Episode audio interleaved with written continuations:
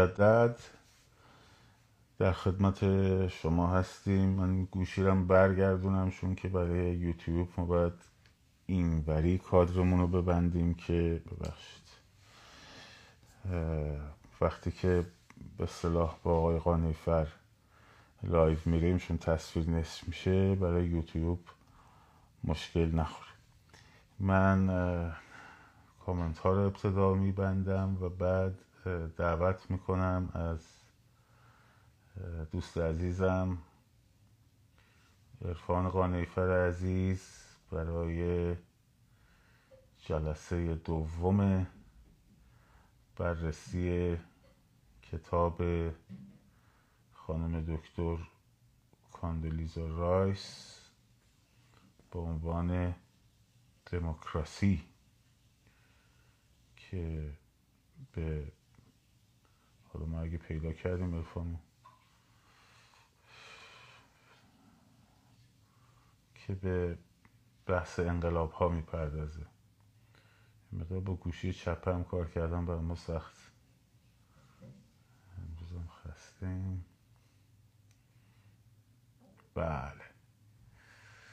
دعوت فرستادم خدمتتون. جان قارنیفر تشریف بیارین در خدمتتون هستیم.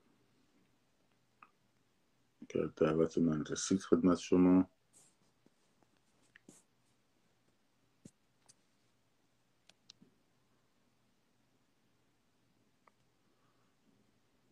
من دعوت کردم از خدمت شما.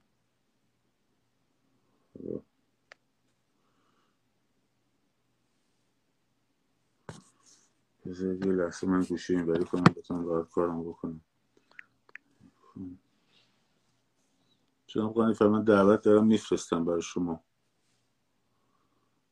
اگر تشریف دارین.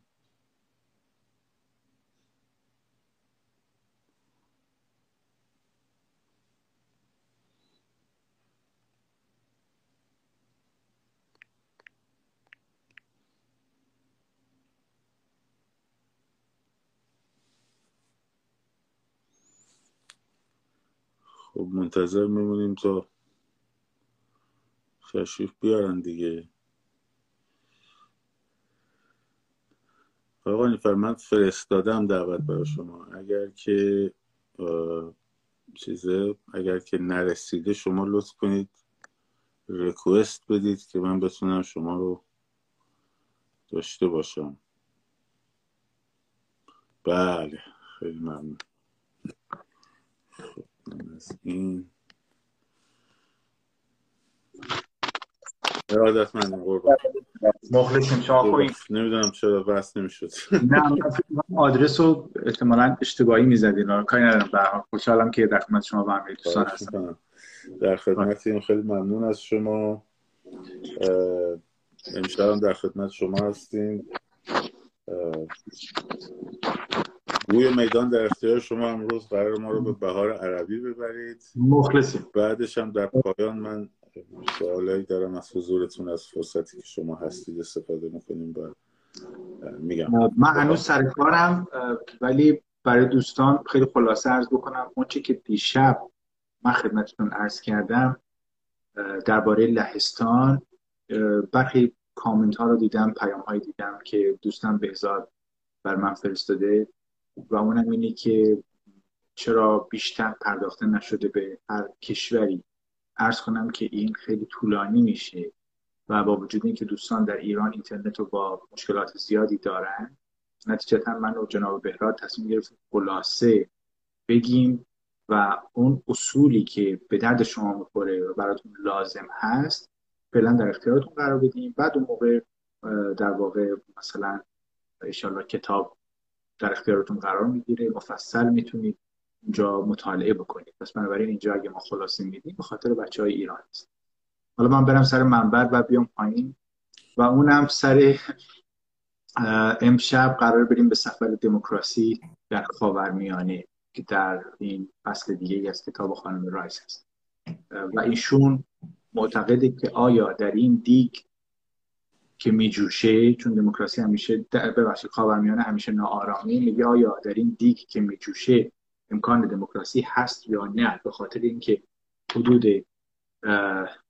بیش از 20 گروه مختلف تروریستی که اکثریتشون اسلامی هستن و اکثریتشون هم وابسته به ایران هستن خاورمیانه رو به این حال و روز انداختن که دارید می‌بینید.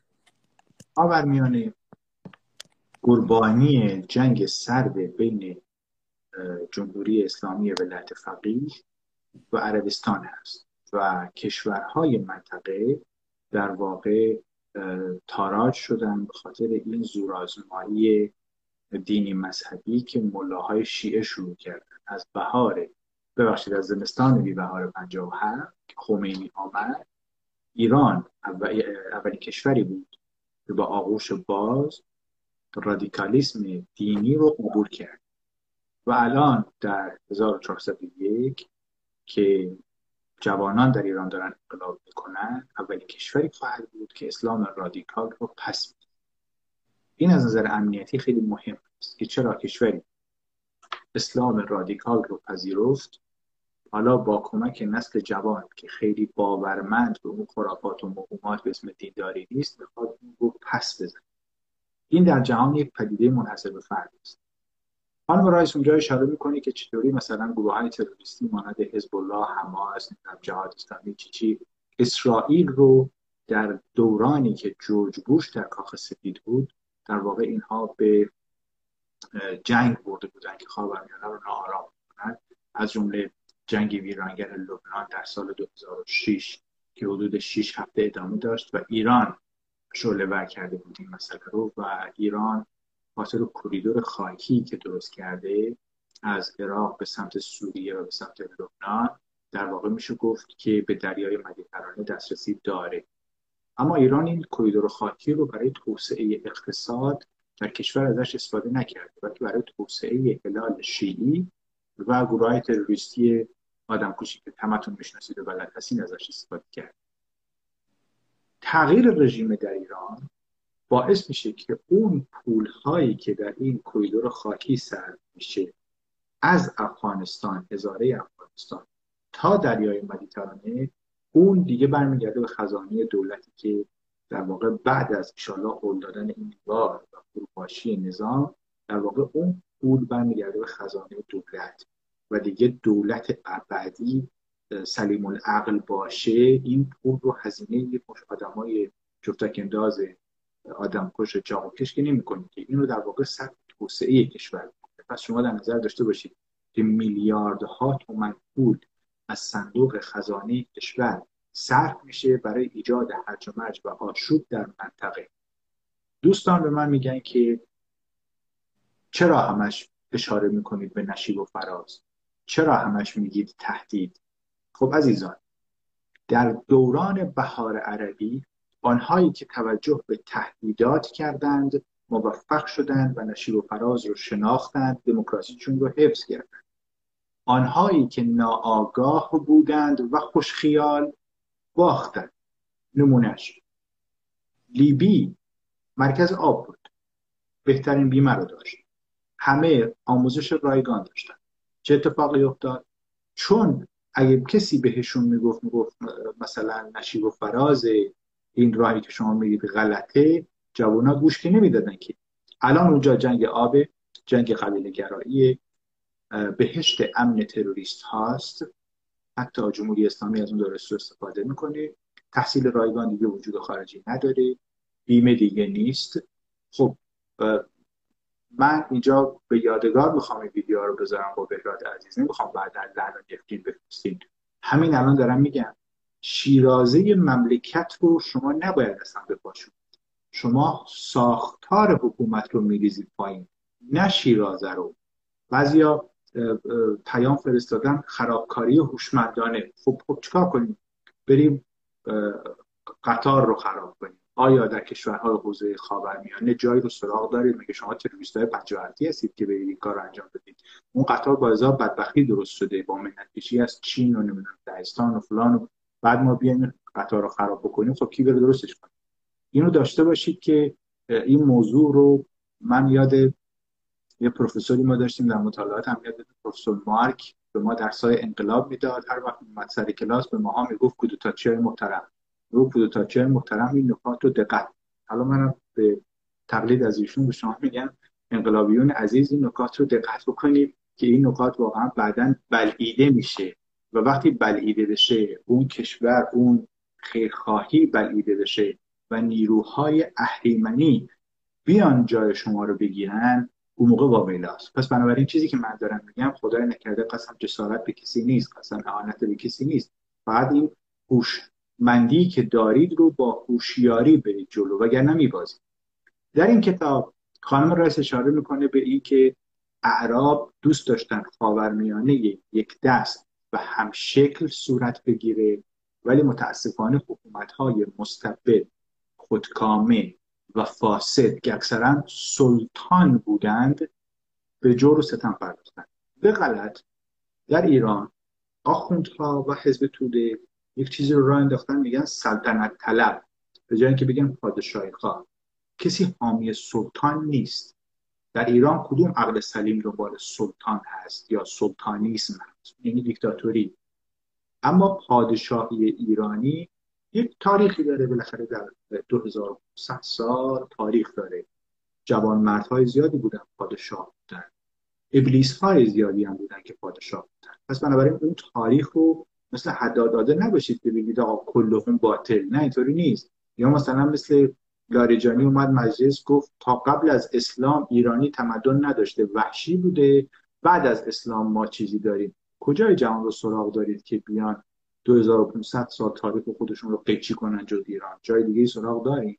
پس بنابراین حرمت تاریخ خودمون رو نگه داریم. دیشب در لهستان بحث اینو داشتیم می‌کردیم که کسانی رو انتخاب بکنیم به عنوان کاندید رهبری در قدم اول احترام به دموکراسی داشته باشه در قدم دوم حق رأی نیروی مخالفش هم به رسمیت بشناسه یعنی من نمی‌تونم اگه فردا کسی یه لنینیست هست بگم آقا شما حق نداری کاندید چی؟ خب مگه نمیگم دموکراسی؟ مگه بنده نمیگم حقوق اولیه انسانی؟ مگه من نمیگم صندوق؟ خب اینم حق داره. حالا چهار نفر بهش رای داد یا چهار میلیون بهش رای داد ما نمی‌دونیم ولی بنابراین در این کلوب های شبانه ای که خانم رایس میگه میگه مهمانی های شبانه چورسو کلوب های شبانه. میگه ایدئولوژی که در کلوب های شبانه مطرح میشه سیاست شما رو تعیین نمی‌کنه. ایدئولوژی که از دل مردم در میاد در داخل خیابون سیاست شما رو تعیین می‌کنه. پس آنچه در مهمانی شبانه میشنوید فقط مهمونیه. بعد از مهمونی لزوما درست نیست. پس این رو در نظر داشته باشید که این راه رفته برخی از این کشورها رو نرید. اگر مثل لیبی این راه رو برید به و حکایت میشه همون آشوب و هرج و مرج و یک سری خودکامه های سینه میان جلو برای حاکم. حالا مصر و تونس تفاوت هایی داشت که من در اینجا بهش اشاره می‌کنم خیلی سریع.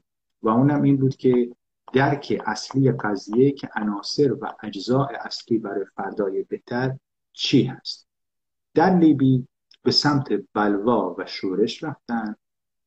به جای نظم و قانون در تونس اول گفتن رژیم فاسد رو از تحرک بندازیم.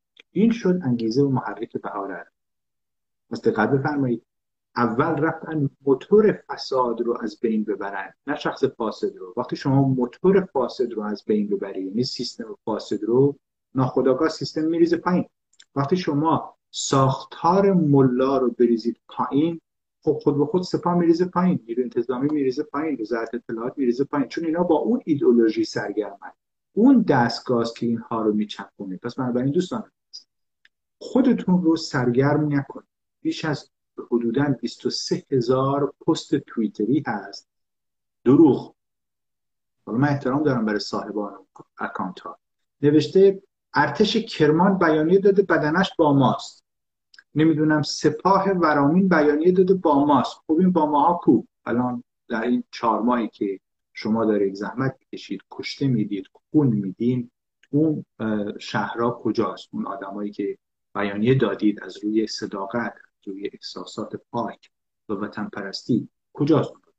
اون آدم از شما ها سو استفاده کردن. دقیقا همون ماجرایی که در لیبی بود. جوانهای تونس این کارو نه جوانهای تونس اومدن موتور رو از کار انداختن. پس شما در حرکت اجتماعیتون اگر به سمت جنگ داخلی برید یعنی فریب بخورید میره به سمت سوریه که جمهوری اسلامی انگوش گذاشته سر همین نکته که میگه اگه ما بریم جنگ داخلی میشه. نه برای جنگ داخلی میشه؟ اگه جوانان ایرانی معلول ذهنی نیستن که. می‌دونن که اگر این موتور فساد رو از کار بندازن نظم و ایجاد قانون هست که شما رو هدایت می‌کنین دوران گذار رو طی بکنید اگر این نظم و قانون رو از همین الان بهش اعتقاد نداشته باشید که هدف دموکراسی باشه شما میشید لیبی شما میشید سوریه ولی اگر نگاه و عینک ناسیونالیستی داشته باشید راه مصر رو میرید پس کشورهای دیگه راه و رفتن لهستان راه و رفت که دیشب دربارش حرف زدیم. امشب هم این رو در مسئله انجام میدیم. که ایجاد ثبات و حفظ قدرت قانون در کشور شما رو موفق و بهار عربی در برخی کشورها اگر محدود به روستاها شد به جای شهرها به خاطر همون بود که مردم نمی‌دونستن انگیزه چی هست. مردم نمی‌دونستن در واقع به کدوم سمت باید حرکت بکنن. شما که می‌دونید.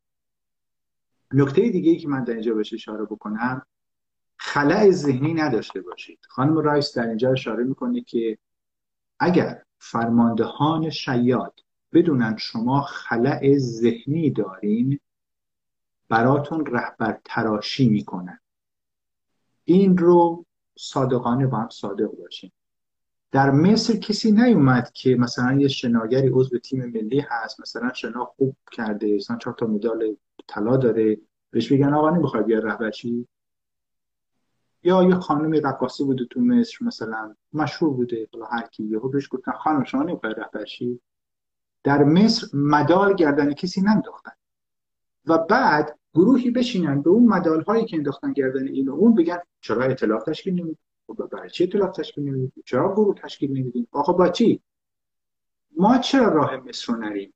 مصر آدم های قوی رو انتخاب کردن که سیاسی بودند.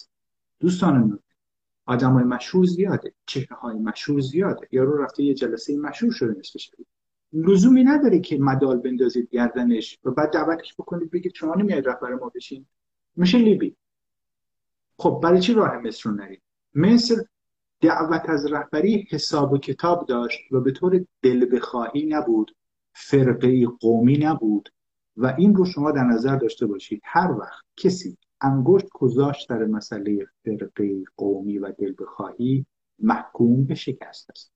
اگر چهره ملی انتخاب شد پایبند به دموکراسی باورمند صندوق رأی و مرد قوی خیالتون راحت بشه وگرنه محکوم به شکستی در اینجا خانم رئیس اشاره می‌کنه که رهبرانی باید انتخاب بشن که آمیزه مذهبی آمیزه قومی نداشته باشه. اگه آمیزه مذهبی داشته باشه اون دستگاه اختاپوس مذهبی که شما با خون خودتون دارین از بین می‌برین اون دوباره زنده میشه. عین که اون آمیزه قومی حالا هر قومی هست ما در ایران چندین اقوام داریم. درست شد؟ حالا با تفکر چپی چپی منظورم حزب توده بهش میگن اقلیت اکثریت. ما در ایران چیزی اسم اقلیت اکثریت نداریم. چند تا قوم داریم. در کنار هم زندگی می‌کنن قرب هاست. چه ترک چه کرد چه لور چه هرچی در نتیجه لزوما مثلا فردا در دوران حکومت انتقالی اگر یک فردی از خرم آباد آدم قوی بود و خواست فرمانده ارتش بشه ما تکلیفمون چی هست؟ باید بگیم که چون شما لوری حق نداری بیای تو ارتش یا مثلا یه کردی وفادار به قانون اساسی بود. بشه فرماندار مثلا اصفهان ما چیکارش باید بکنیم؟ باید مثلا این طرفو بندازیم تو گونی؟ واقعا باید چیکار باید؟ پس تفاوتمون با جمهوری اسلامی چی هست؟ پس آمیزه جمله خانم آمیزه مذهبی آمیزه قومی دو تا ویروس خطرناک در راهشون این رو بذارید کنار. و اون عینکی که من دیشب بهتون گفتم که عینک ملیگرایی و عینک وطن پرستی است اونو چشمتون بکن. اگر طرف مشهدی خوب ما اهوازی به ما ولی اگه پایبند به ایران هست در دوران انتقالی قدمش رو چشم این نکته که ایشون در اینجا اشاره می‌کنه که چرا صدام حسین حاکم مستبد عراق شد؟ به خاطر اون آمیزه است که جمعیت یک جوری ترکیب یافت که یا مذهبی بودند یا قومی عراق به اون سمت رفت سوریه به اون سمت رفت لبنان به اون سمت رفت همگی شکست پشت شکست. اونایی که اون راه نرفتن این راه دیگر رو رفتن موفق تر شدن. حتی معتقده که شیعه ایران و سنی عربستان بافت خاورمیانه رو مثل کلاف سردرگم کرد. و این کلاف سردرگم فراموش نفرمایید که شما می‌خواهید از این کلاف سردرگم در بیاید. خمینی اگر وارد شد گروه از این کلاف سردرگم بهش حمایت کردند که اینجا بهراد عزیز از من شهادت دادید بله آقای مقدم در اون کلاف سردرگم انقدر بی عقل بود. رئیس سابق مملکت بود تصور می‌کرد به خمینی کمک کنه دوباره در همون شغل بمونه. خب یا مثلا یک دیوانه هست ببخشید میگم دیوانه و لایقشه اومد گفتش که CIA دنبال این هست که خاتمی و محسن رضایی کودتا کنند علیه خامنه ای. حالا همتون می‌دونید کی دیگه. خب من حالا یکی فرمانده سپاه آدم کشی. فاسدترین چهره سپاه. اون دیگری یه ملاییه که رئیس جمهوره. به خاطر مسائل حقوقی در این اینستاگرام باید رعایت بعضی چیزا رو بکنه. اون وقت این دو نفر که یکی رئیس جمهور ملاست و یکی فرمانده فاسد سپاهه این دوتا بیان به CIA بگم ما می‌خوایم در ایران کودتا بکنیم. درست شد؟ خیلی خوب کودتا شد. بعد تکلیف چی هست؟ اون وقت ایشون دوباره که نمی‌تونه بشه رئیس اونم که نمی‌تونه بشه رئیس سپاه خب مگه دیوانه است؟ خله پس این چیزها رو که من به دیشب بهتون گفتم عقل نقاد این عقل نقاد رو سعی کنید تمیز و تشخیص بدید که اوضاع رو بغرنجتر نکنید که همونجور قانون بهش اشاره می‌کنه. و بعد میاد به این مسئله می‌رسه که خشم فرو خفته و سرکوب شده و نارضایتی انباشته شده عامل بهار عربی. آیا در ایران هم همینه؟ دقیقا هم. چشمانداز اقتصادی در بهار عربی وجود نداشت چون مردم نداشتن. در ایران هم همین. خب پس تشابهاتی ما داریم. یک خشم فرو خفته و سرکوب شده و نارضایتی. دو چشمانداز اقتصادی ضعیف. این دوتا تشابه ماست با بهار عربی. برخی ها راه درست رو رفتن موفق شدن. برخی ها چشمانداز آینده نداشتند شکست خوردن. تونس و مصر به سمت موفقیت رفت. اون کشورهای دیگه در فساد هنوز دارن دست و پا می‌زنن و میگن صد رحمت به دیکتاتور قبلی. ما نباید اون راه پس ضرورت دموکراسی باعث محکم شدن و مستدل شدن این راه میشه. این چیزیه که خانم رایس میگه تصویر وحشتناک و شوم رو نباید برای آینده خود رو ترسیم بکنید. اگر این به اصطلاح هشدارهای در شرف وقوع رو جدی نگیرید. یک خلع آزادی دو خلع قدرتمندی زنان سه خلع دانش. این سه تا خلع خطرناکه که این مسیر شما رو با سقوط آزاد رو برو این چیزی است که ایشون در صفحه 344 کتاب بهش اشاره می‌کنه و بعد اشاره می‌کنه به اینکه در واقع چطوری می‌تونید از توسعه انسانی استفاده بفرمایید که برنامه آزادی رو به طور عملی اجرایی بکنید. این هم نکته دیگه هست. و بعد چیزی که اینجا بهش اشاره شده عراق هنگام سرنگونی حاکم ستمگر و زمامدار جبار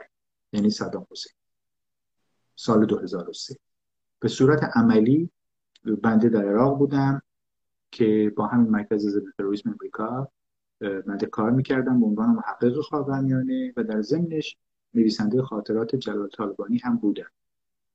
عراق دستخوش جنگ داخلی شد و فرقه گرایی. طرف می‌گفت کردم اون یکی می‌گفت من شیعم اون یکی می‌گفت من سنیم هر سه همدیگر رو قبول نداشتن. جلوی همین جفتشای خودم. می اومدن در یه اتاقی نماینده این گروه و این گروه و این گروه با هم حرف می‌زدن. اگه دو تاشون می‌رفت سیگاری بکشه دستشویی بره این اون دو تای دیگر رو میفروخت. یعنی اینجوری بود داستان. به خاطر پول بیشتر قدرت بیشتر فساد بیشتر.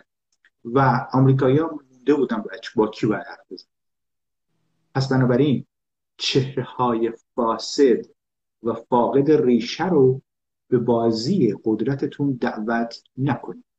اگر مثل عراق بشیم بدبخت میشیم. اگر مثل لیبی بشیم بدبخت میشیم. اگر مثل سوریه بشه بدبخت میشیم. پس چهره هایی رو به بازی قدرت دعوت بکنید که یک وطن پرست باشن. دو آگاه به سیاست باشن. سه مرد قوی میدان دوران گذار باشن. چهره هایی که فقط بیان بستنی بخورن خورش بخورن. آزادی آزادی ولی در پشت خنجر بهتون بزنن چهره ها برای شما نون آب نمیشه. پس من این دو شب مرتب دارم تکرار می‌کنم. هم در بهار عربی هم در لهستان این حاکم ستمگر و زمامدار جبار در واقع باعث شد که به اصطلاح کشوری رو با یه حیولا و با یه قول بیشا خودم رو برو بکنه که آزاد شده و از کوزه در اومده یا از اون چیز چراغ جادو در در عراق دموکراسی به سراب تشبیه شد به خاطر اینی که ساقط کردن حاکم مطلق و خودکامه مردم ناکام نموندن. یک نیروی خارجی اومد. سرکوب شد. چون فساد زیاد بود چون اون موتور فساده از حرکت نیفتاد دوباره باز تولید شد و کشور شده یک چینی به هم شکسته ای که با چسب به هم بستن افراد سراسر فاسد و سیستم فاسد حرکت نمی‌کنه.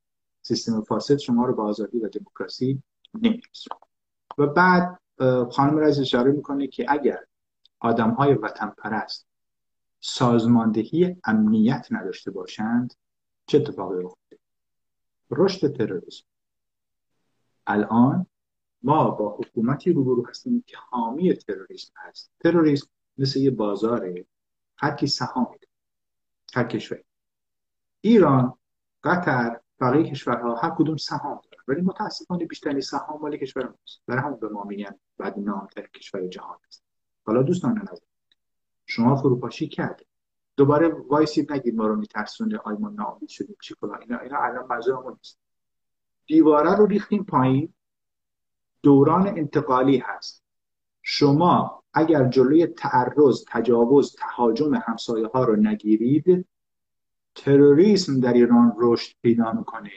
اون موقع شما از خرم آباد نمی‌تونید برید چیراز چرا؟ چون تروریست هم خب این از همین الان گفته باشم اینجا یادگار بمانه پس بنابراین بیتوجهی به تعرض تجاوز تهاجم همسایه ها در دوران انتقالی واویلاست پس بنابراین این رو در نظر داشته باشید که خانم رئیس مثال هایی رو آورده. حالا بعدا در کتاب خواهید خوان و بعد اشاره می‌کنه به قدرت های خارجی برای جنبش دموکراسی.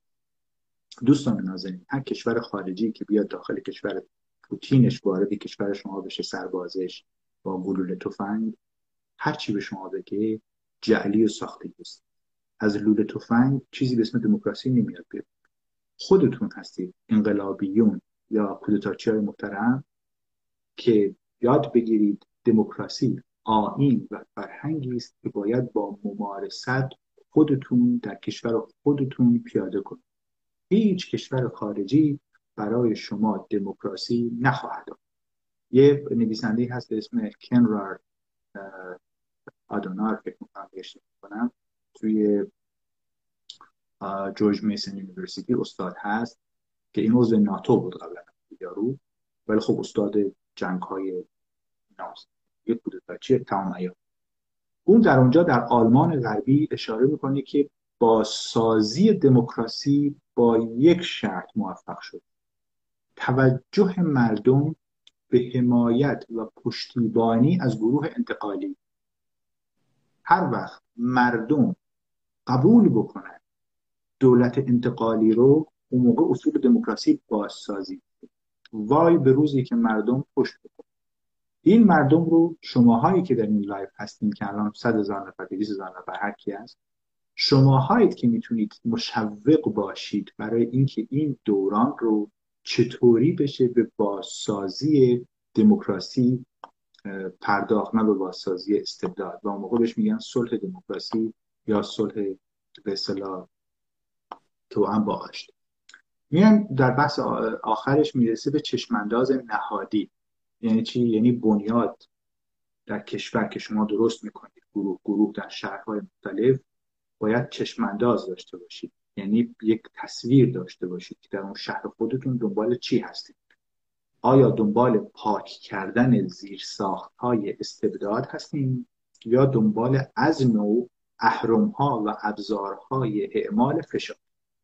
این چیزی است که شما کارنامهتون رو اونجا برد شهر فرض بفرمایید دوستانی که الان اینجا هستن شهر تبریز رو آزاد کرد. ملاها رفتن جوانها شهر تبریز رو اداره دوستان نظر نظامی که شما در شهر تبریز انجام می‌دید بعد از فروپاشی استبداد کدوم چشمانداز جلو چشماتون؟ چشمانداز عقیم و پوچ و بیحاصل یا چشمانداز موفق؟ خانم رئیس اینجا میگه یک رمز موفقیت هست برای این چشمانداز اونم چی هست؟ پرچم ملی. شما پرچم ملی داشته باشید در اونجا موفقید. پرچم ملی ما از قرن دوازدهم تا الان قرن دوازدهم میلادی. شیر و خورشید است با این پرچم شما موفقید نه با پرچم خرچنگ نشان. پس پرچم یا اصل وطنی یک چیزی است که شما رو به این انسجامه کمک می‌کنه که این زیرساخت نهادیتون رو نگرده شما زیر یک پرچم دارید حرکت می‌کنید. حالا به من نگید. پرچم زن زندگی آزادی آی پرچم نمی‌دونم سه رنگ بدون فلان. اونا OK. من میگم این پرچمه رو شما نگه دارید که تحت یک پرچم حرکت بکنید.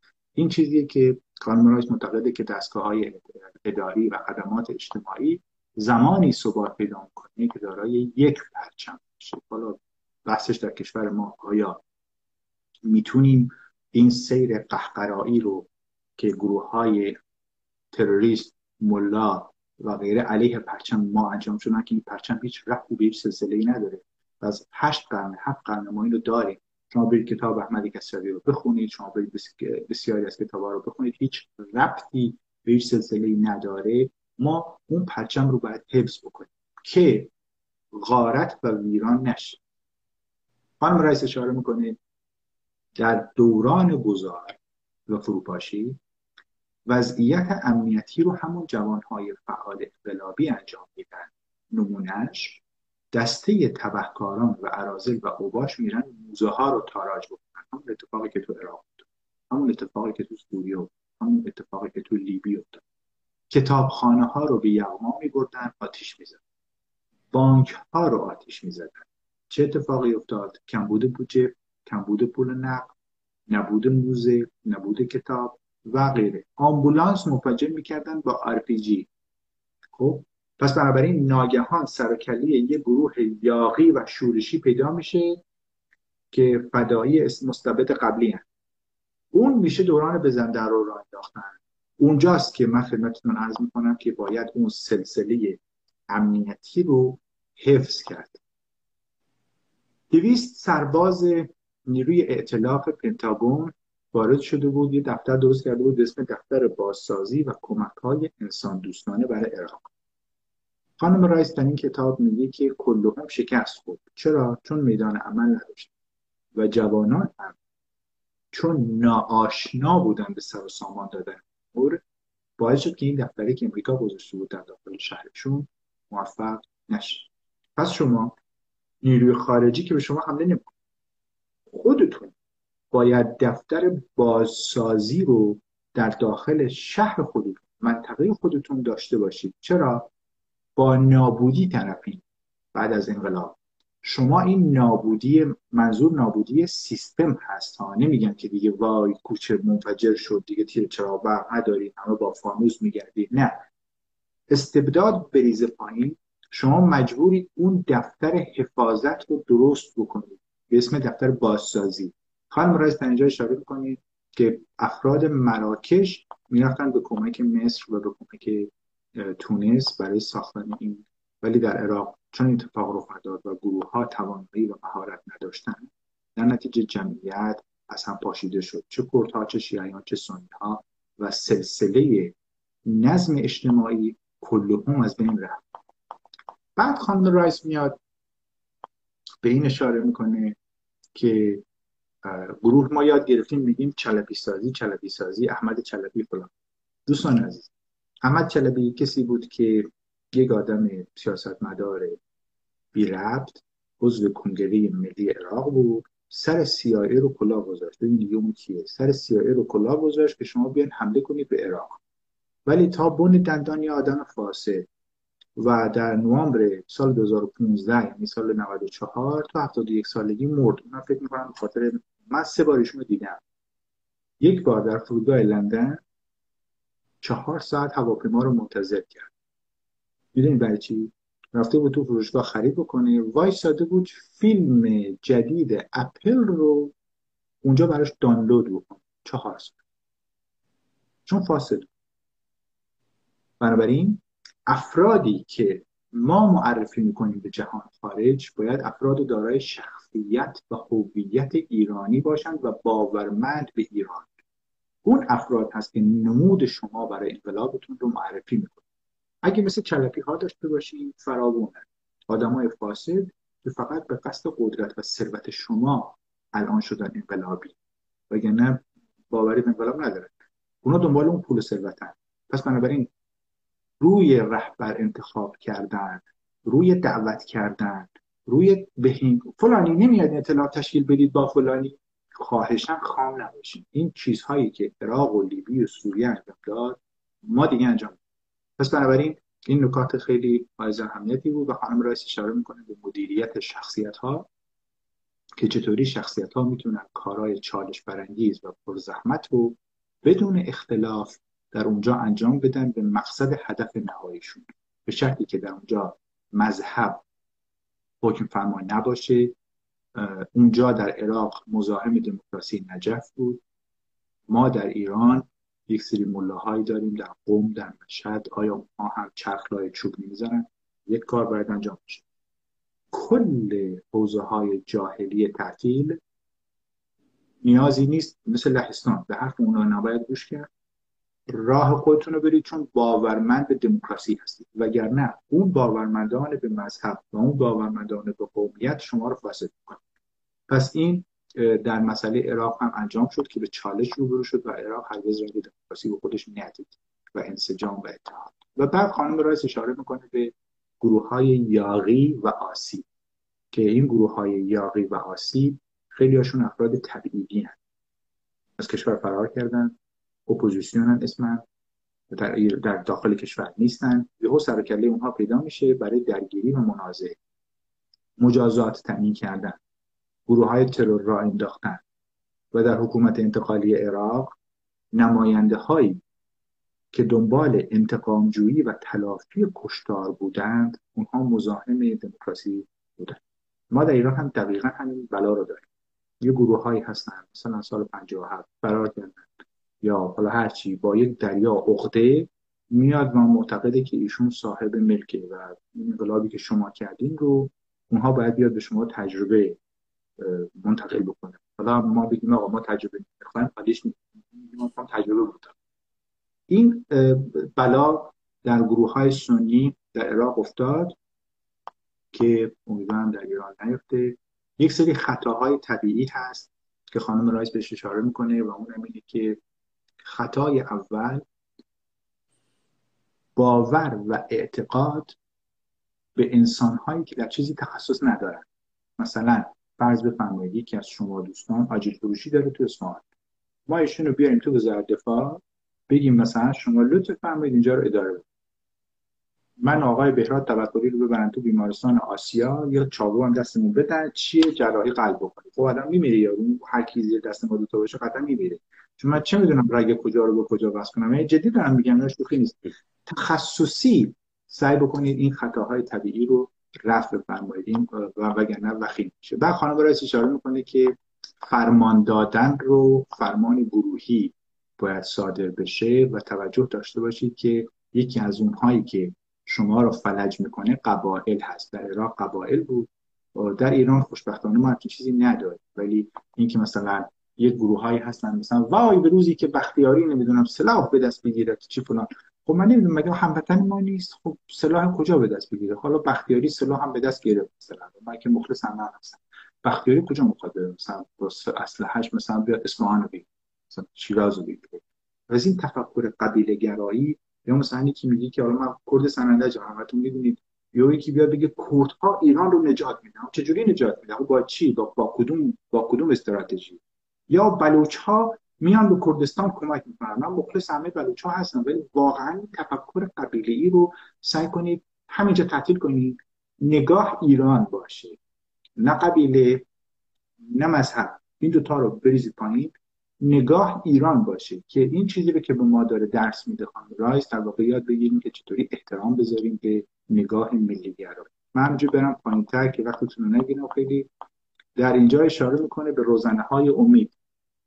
که در دوران انتقالی اصل و اصولی که به شما کمک می‌کنه قانون اداری هست که این قانون اداری باز باید بر اساس آزادی اجتماعات باشه که روند حکومت انتقالی یا دوره انتقالی آدم های مسئول این کار رو انجام میدن تا انتخابات. انتخابات که صورت گرفت این آدم های دوران انتقالی خدا حافظ یه کسی نمیاد دخالت بکنه. خب وظیفه آدم های دوره انتقالی از فروپاشی شروع میشه تا رأی گیری. بعدش دیگه کاری نیستن. و بعدش اگه دنبال احساسات و هیجان شدن اونجور آدم ها دنبال منطقه شخصی و مالی است بعد خانم رایس میاد میگه که استقلال حاکمیت خیلی مهمه. که نذارید یه کشوری بیاد شما رو در واقع اشغال بکنه و به اصطلاح به جاهایی که نباید ببره و بعد ایشون اشاره می‌کنه که از انجام دادن کارهای کسافتکاری دیگران خستم یعنی گروه هایی باید باشند که این گروه ها هدف مشترک دارن. نه مثلا یکی فاسد مالی باشه یکی فاسد سیاسی باشه یکی قبیله گرا باشه یکی دنبال دعوت از روحانیون علمای اعلام. حالا من نمی‌دونم مثلا اعلم در چی؟ مثلا شیمی بلده این مولا فیزیک بلده هندسه بلده چی بلده؟ اعلم اعلم در چی؟ همیشه برای خودشون هم یک تریلی لقب حضرت آیت الله فلان دامن حفاظات فلان یعنی مثلا مثلا 12 متر لقب این یارو. این دیگه تعطیل. و این جوان ها هستن که می‌تونن این رو انجام بدن وگرنه ما امثال نوری مالکی و غیره خانم رئیس در این کتاب اشاره می‌کنه به زودی همگی شما رو از تیر چراغ برق آویزان خواهند کرد. همین جمله عینا در ایران هست. یک سری افراد دنبال انتخابجویی هستند.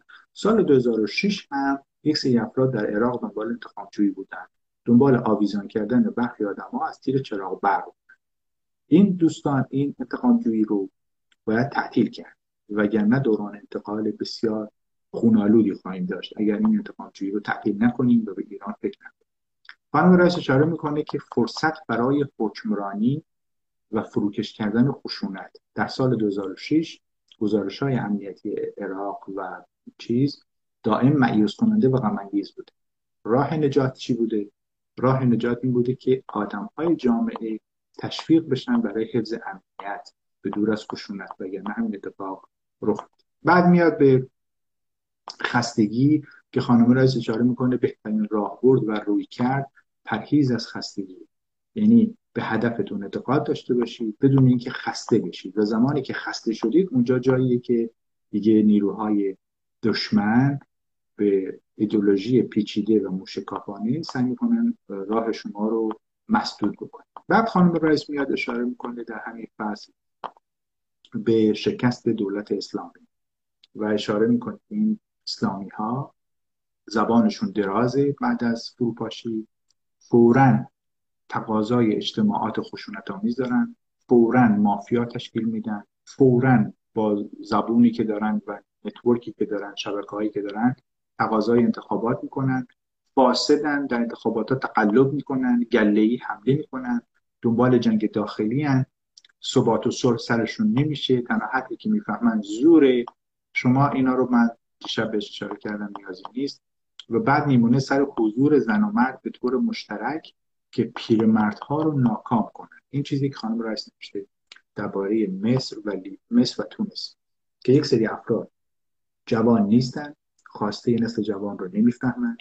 بالای هفتاد سال هشتاد سال عمر دارن و اینها هنوز اون رویاهای ایدولوژیک و مذهبی خودشون هستن. که خانم رئیس اشاره می‌کنه این یکی از سموم راه جوان چون را دنبال دموکراسی آزادی کاملا ولی یک سری پیرمردها با آرزوهای ناکام دنبال اینن که مثلا مثل تونس حزب نهزه نهزت بیاد و برای نسل جوان تونس که دنبال رقص و آواز و موسیقی و غیره بودن بیاد جنبش اسلامی تشکیل ولی در مصر اتفاق نیفتاد. پس بنابراین این افرادی که دنبال جنبش های قومی و مذهبی هستن خانم رئیس اشاره می‌کنه که اینها در واقع میان شما رو به خواب آلودگی دچار می‌کنه و ایشون اعلام می‌کنه که دیکتاتورها در لحظات آخر خود دنبال انجام اصلاحات هستند چه در دوران اعتراضات خیابانی مردم چه در اون خلال اعلام می‌کنن. خیلی خوب باشه ما بریم اصلاحات کنیم. اصلاحات یه چیز ریشه دار هست و تاریخ و زمان بعد. بنابراین اگر دیکتاتوری در دوران اعتراض خیابانی مردم دم از اصلاحات زد اون شیاد و شارلاتان. طبق این چیزی که خانم رئیس میگه این شخصیت های حاکم و جبار و تمامیت خواه می‌خوان در جهان یه چیزی رو بگن به خاطر اینکه شما رو فلج کن جمهوری اسلامی هم همین کارو کرد. دیروز یهو اومد گفت خوب گشت ارشاد منعقد نگاه مثلا شما ها بیکارین 500 نفر آدم کشته شده 50 نفر کودک کشته شده 20 هزار نفر انسان در زندانه. و به خاطر اینکه گشت ارشاد و چهار تا چماقدار تعطیل بشه دقیقا خانم رئیس گفتش که این مسئله در حین اعتراضات مردمی شیادی است. دیگه فکر کنم آخر داستانه و میگه موفقیت دیدنگام آزادی. معیوس نشین در اعتراضات و اعتصابات در سرخط رسانه های جهان قرار بگیرین. نشان موفقیت به شرطی که حس غرور نداشته باشید و پیگیر و راسخ راهتون رو برید یک ماه زودتر یک ماه دیرتر. نباید در موفقیت شما کمترین خلالی ایجاد بکنید و همیشه این امید به پیروزی رو داشته باشید که خانم رایس معتقده در قوانین بین المللی در واقع یک سری افراد وابسته به استبداد هست. مثلا یه دیوانه در اسرائیل که هیچ کار است در یه انستیتوی کانس اومده یه حرفی زده گفته طبق ایشون یه سرهنگ طبق حرف ایشون در واقع جمهوری اسلامی در قدرت باقی یه سرهنگ چه مثلا جایگاه و پایگاهی در اداره امنیت نظامی کشور داره؟ هیچ. یه گروهان شاید دستش بیشتر. اون وقت از دیروز تا الان شما نگاه بفرمایید آنتنهای استبداد چطوری این خبر رو به زبانهای مختلف دارن پخش می‌کنن؟ و اون خبرنگارایی هم که وابسته به همون نهاد استبداد هستند میان در رسانه های متفاوت. این رو خدمت شما می بعد خانم رئیس اشاره می‌کنه به آشوب و بلوای نان و سوبسیدهای کمرشکن که در موقع فروپاشی در برخی کشورها مردم دچار میشه اونجا من سوادشو ندارم افرادی که اقتصاددان هستن حرف بزنن که از آقای توکل خواهش می‌کنم دوستان اقتصاددان ما دعوت بکنن که بیاد راجع به این مسئله که جماعت پشک مقدس ها و دیندارها برای ما این مشکله چون اینا معمولا بازاری هن. بازار دست این تیپ آدم هاست. یهو جامعه رو دچار آشوب و بلوای نان یا آب یا یارانه سوبسید نمی‌دونم این چیزا بکنن جامعه رو می‌خوان آسی کنن دیگه چون اینا مریض احوالن دیگه. تمام عمرشون تو زینبیه و فاطمیه و عذاب و اینا گذشته اونا که نمی‌فهمن دموکراسی چی. یک اقتصاددان به ما یاد بده که در دوران انتقالی ما از این مرض چجوری رد شیم. اون رو امیدوارم که از دوستان دیگه توضیح بده. و بعد در نهایت خانم رایس اشاره می‌کنه به اینکه راه تغییر شدن رو شما منتظر دیکتاتور نباشید که راه رو برای شما باز بکنید خودتون با نیروی خودتون در واقع می‌تونید این راه رو باز بکنید به شرطی که ترس بشکنید. خوشبختانه در ایران ترس شکسته و جوان ها نمیترسن. یارو میره امام پرانی می‌کنه یارو میره ماموره رو می‌زنه فیلم هم می‌گیرن پخشن پس یعنی فرصت و روزنه برای ایجاد دموکراسی. من حرفم تمام بکنم. تونس مصر لیبی عراق سوریه. این پنج کشور چند تا خصلت داشت؟ که چند تا خصلتش چند تا آسیب داشت که بعضی ها فلج شدند دو تاشون فلج نشد. اون دوتا که فلج نشد ملیگرایی توشون تقویت بود. اون سه تا که فلج شد فاسد بودن. موتور فساده از حرکت نیفتاده بود. این حاصل درس امشب. پس درس امشب این بود که ما از خانم رایس و کتاب خانم رایس آموختیم که یک موتور فاسد رو از حرکت بندازیم. دو روزنه دموکراسی رو فرصت است که ما خلق می‌کنیم. مردم اومدن در میدان تحریر مصر نشستن و گفتن ما دموکراسی. آیا مردم ما اومدن این کارو بکنن شبانه؟ جوان ها هر شب شعار میدن هر شب کارایی می‌کنن. آیا ما هم لزومی داره که سماجت و اراده قوی خودمون رو نشون بدیم؟ نمی‌دونم. ولی راه مصر و راه تونس موفقیت آمیز بود که امشب یاد گرفتیم. اون سه کشور دیگه موفقیت آمیز نبود و شکست بود من عرضم خیلی ممنون از شما. چند تا نکته خیلی مهم بود. البته شما وسط صحبت اشاره کردید ولی در جمع‌بندی فقط بحث ملیگرایی رو مطرح کردی. البته من می‌فهمم point چیه؟ point اینه که همه به انسجام در واقع به حفظ تمامیت ارزی و ایران فکر کنیم و درگیر جنگ های داخلی که بین شیعه و سنی مثلا در عراق بین کردها و شیعه و سنی ها و اینها بود. نشیم. این این نکته مهمی نظام قبیلگی هم در لیبی که خب این دردسر بزرگ بود.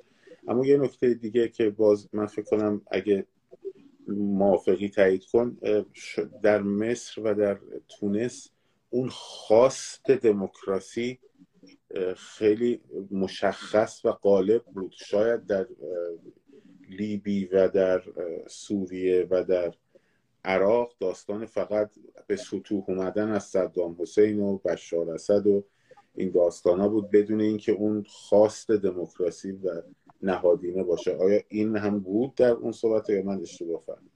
نه درست فهمیدید. در واقع نظر شما کاملا درست است. هر چیزی که هست این دوستان حالا فردا شب بحث کنیا رو بحث می‌کنیم که یک نمونه هم از افریقا آورده باشیم در پایین تر از مصر و اینا. اون نگاه و توجه به حفظ ساختار کشور باعث میشه که نیروها با عشق با هم کار کنن. یعنی اگر اون کسی که حالا فارغ از ایدئولوژی فارغ از دین فارغ از مذهب فارغ از زبان فارغ از قوم ایران ساختار کشور در نظر هست با عشق با هم کار می‌کنن که اون ساختار رو حفظ کنن. ما با نیروهای استبدادی سر و کار داریم. ما اینجا نمی‌خوایم بریم نخست رو بیایم پایین. ما اینجا می‌خوایم بریم یک حکومت ملا رو بیایم پایین. یعنی اساره رزالت و پستی و فساد. 900 سال در گوش شما مثل کرم حضور داشته. آوردن این اراده شما رو می‌خواد و این اراده شوخی بردار نیست. شما چهار ماه اینا رو به زان آورد. این چیزهایی که من اشاره کردم امشب خیلی دارید می‌بینید که دم از اصلاحات زدن تهدیدهای تو خالی کردن از مطبوعات خارجی چیزی رو فیلی هوا کردن اینا رو براتون بود آنچه که خیلی حائز اهمیته این مثال ها رو ما برای این برای شما آوردیم که متوجه باشید هر انقلابی ساده نبوده. انقلاب تونس چند ماه طول کشید. انقلاب مصر خیلی کم طول کشید.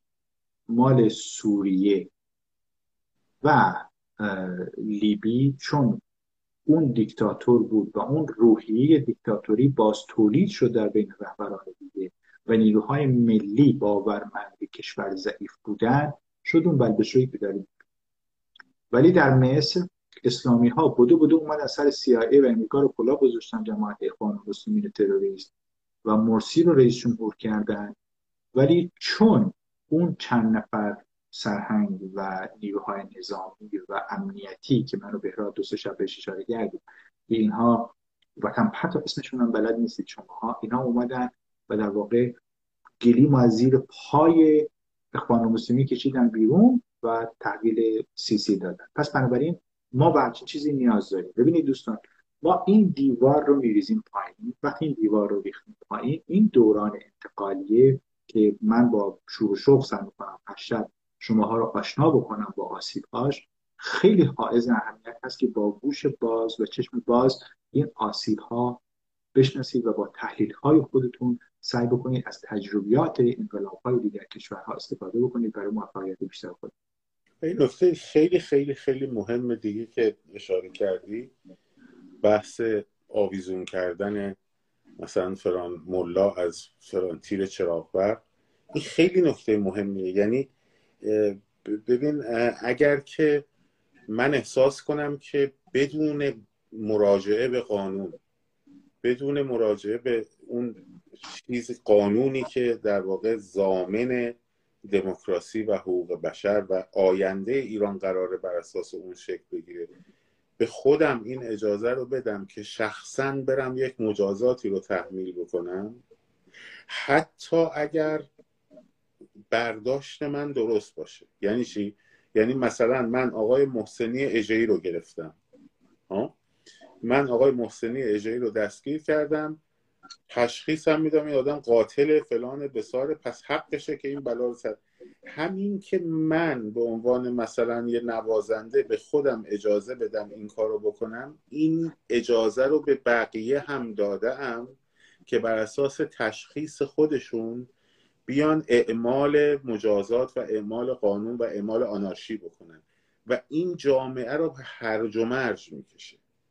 برای همینه که ما باید حواسمون به این نکته خیلی خیلی مهم باشه که اون چیزی که حرف جلوی هرج و مرج جلوی آنارشی کور و جلوی همه مصیبت هایی که بعدا به سر ایران میاد می‌گیره اون قانونی هست که بر اساس اصول دموکراسی یه سری حقوقدان ها باید بشینن مثل همه مدیران دوره انتقال حقوقدان های دوره انتقال هم باید اینو تدوین بکنن و همه ملزم باشن به اون قانونه.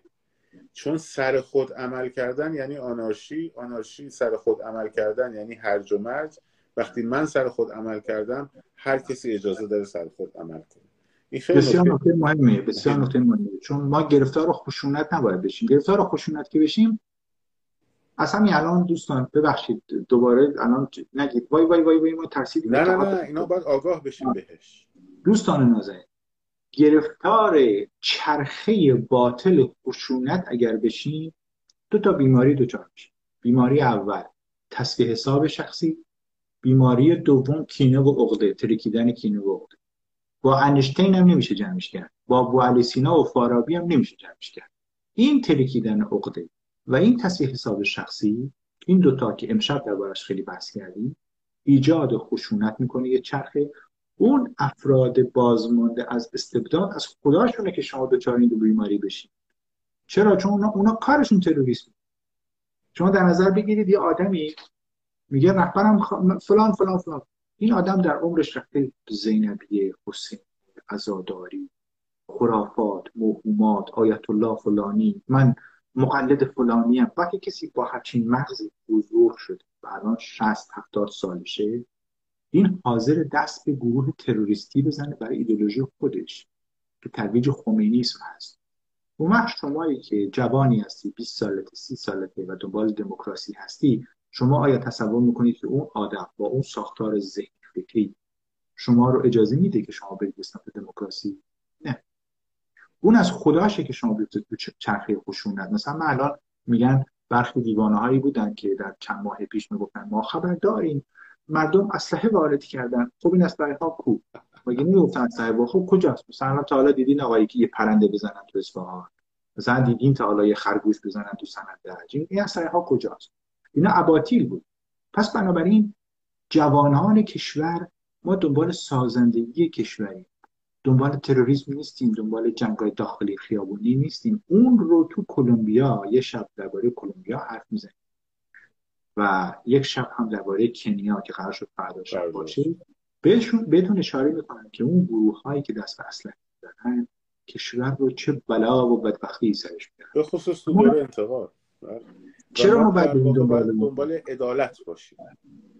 مثلا یه آقایی هست میگه که ما باید بریم حوزه علمی قوم رو منفجر کنیم. ته دلی خوشم میاد. خدا خیلی دوست دارم بریم کارو ولی الان الان وقتش نیست. بریم تعطیلش کنیم. میگیم آقا شما برید دنبال کارگری دنبال آموزش دنبال شغلای شرافتمند. لباس ملا شرافت توش نیست. اخلاق توش نیست. خیلی جالب ملای بی اخلاق گشت ارشاد گذاشته که به مردم اخلاق یاد بده. این دیگه از خوشمزه های داستان.